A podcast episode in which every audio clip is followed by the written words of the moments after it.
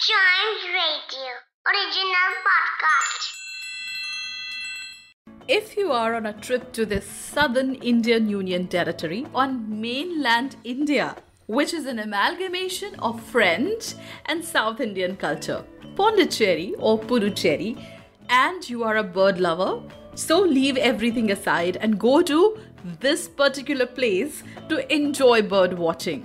Ousteri Wetland and National Park. It is located near Osudu village, spread over approximately 390 hectares of area, and is made on almost a 100 year old man made lake Ousteri and the surrounding areas.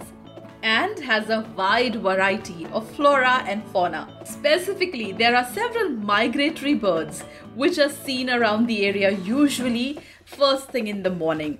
For bird watchers, this place is actually a delight. You can find as much as 140 varieties of migratory birds, which include stork, tailor bird, white breasted water hen, and many more. You can even take a boat ride in the beautiful lake. You can see exotic fishes while you're around the area.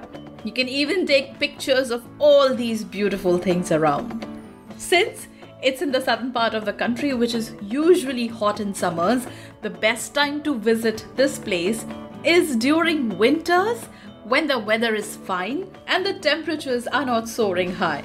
It's a place where you can do a short trip, short visit, and enjoy your time with your family. To know about other places from different parts of the country, listen to more episodes of this podcast, which is Trunks and Wheels.